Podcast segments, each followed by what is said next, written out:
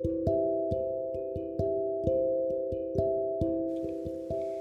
guys, welcome to another episode of Retold. This is the 10th episode. It's a bonus episode, so you can skip it if you want.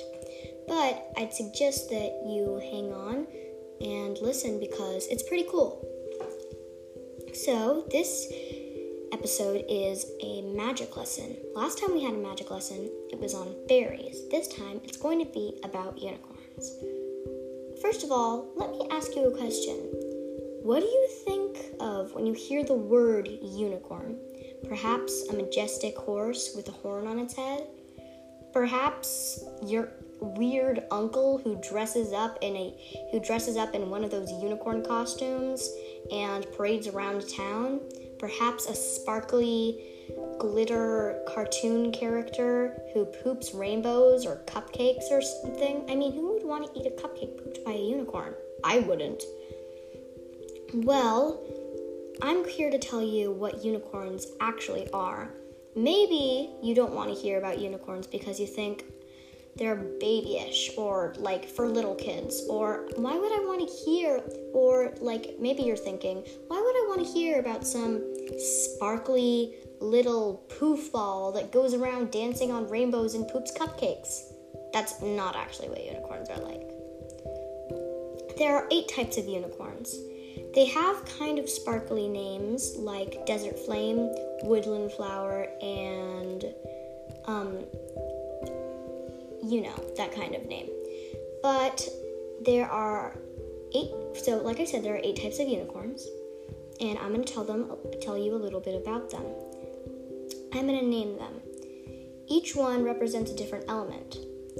Um, for Earth, there is um, woodland flower and mount and um, mountain jewel. For water, there is um, sorry, I'm just recalling them. There for water, there's water moon and ice wanderer. For fire, there is desert flame and storm chaser. And for air, there is um, Dawn Spirit and Shadow Night. So, there is actually a book that can tell you all about these different types of creatures. It's called The Magical Unicorn Society's Official Handbook or The Magical Unicorn Society is A Brief History of Unicorns. Whichever one you want, but I'd suggest the handbook because it has a lot of details and things like that. So, they're all magical beasts, but let me tell you something. They are not sparkly fairy unicorn princesses that poop rainbows or something. They are magical and majestic, and they are, well, unicorns. But they are not the happy little kid version of whatever you've been hearing. And so, let me tell you a little bit more about them. The desert flame is something that, well, it's a unicorn that lives in deserts. Pretty obvious about the name. Um, they are the only type of unicorn that can fly, but none of the unicorns have wings. And they are the fastest runners of all the unicorns. The storm chaser can manipulate the weather with its horn and can create lightning. Um, the woodland flower lives in forests and can communicate with animals. It has healing flower. It has magical flowers braided into its mane. Um, the mountain jewel. Usually, you can find mountain jewels very early in the morning. So if you're an early bird who likes to like take hikes to mountains or whatever, then you might see a mountain jewel. And they're also very loyal and tough animals. Um, the uh, let's see.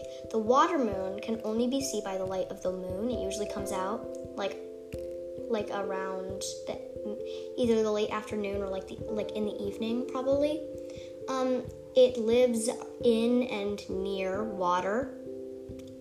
Um, the ice um, wanderer obviously lives in very cold places. The ice wanderers, they're very special because they can they use they can emit light from their horns, and then once and they use the light to communicate with each other and send signals to like warn other people of danger or like just like generally have a conversation like they can communicate with other ice wanderers using light from their horns which i think is pretty cool. Um, none of the other unicorns can do that. Um, and then there's a shadow night. There are unicorns made out of pure magic. So like they are the other unicorns are magical but they're not made out of pure magic so like you probably could like see a little bit through this unicorn.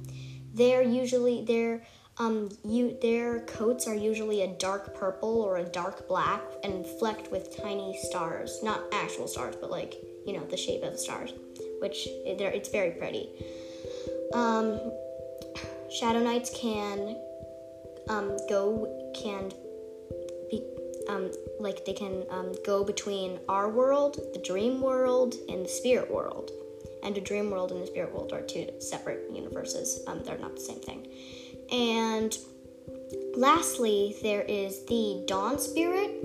There, it was actually just recently discovered. Like the rest of the unicorns, people have already known, but like the dawn spirit until then, until like it was like recent, I think.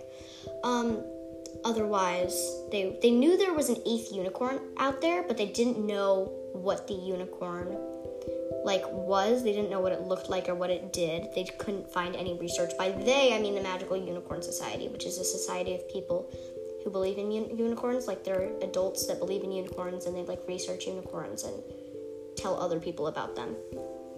And um yeah so they're they're pretty cool they have a couple books on like Amazon or whatever if you want to check it out. But it's this is not like an ad for them. It's just about unicorns. So anyway, the Dawn Spirit is really really beautiful. Um, so the Dawn Spirit would probably be around like afternoon or like in the middle of the day. Um, the Dawn Spirit, it's very like I don't know much about it because, like I said, it's a new discovery. They knew there was an eighth unicorn, they just didn't want to know what it was.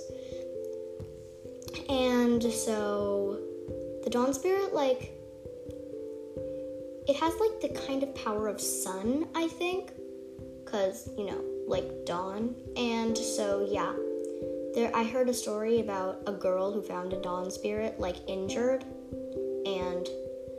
also how they discovered the dawn spirit i think this is it is that they there had one of their researchers they their one of their researchers found this waterfall and apparently it was like in a different country. It was really remote in a place where no one would like find it. And it wasn't like you could just be like oh i'm gonna go hike to this beautiful waterfall. It wasn't like that like people couldn't like find it. And it was a place where all the different types of unicorns no matter what type of unicorn they were like came here to like i don't know like probably not like hang out but probably like i think it was like a secret unicorn meeting? I don't know. But like i think it was for the purpose of like just making sure that everyone was okay and so one of the researchers i don't know how they did this but they managed to find the waterfall in the place. So the unicorns just like come here once a year, and he he managed to find the waterfall, and then he discovered the new type of unicorn, and they researched it, so they finally managed to figure out like who the unicorn was. So that's all for today, and um, listen next time for my 11th episode. Thanks. Um, bye, people.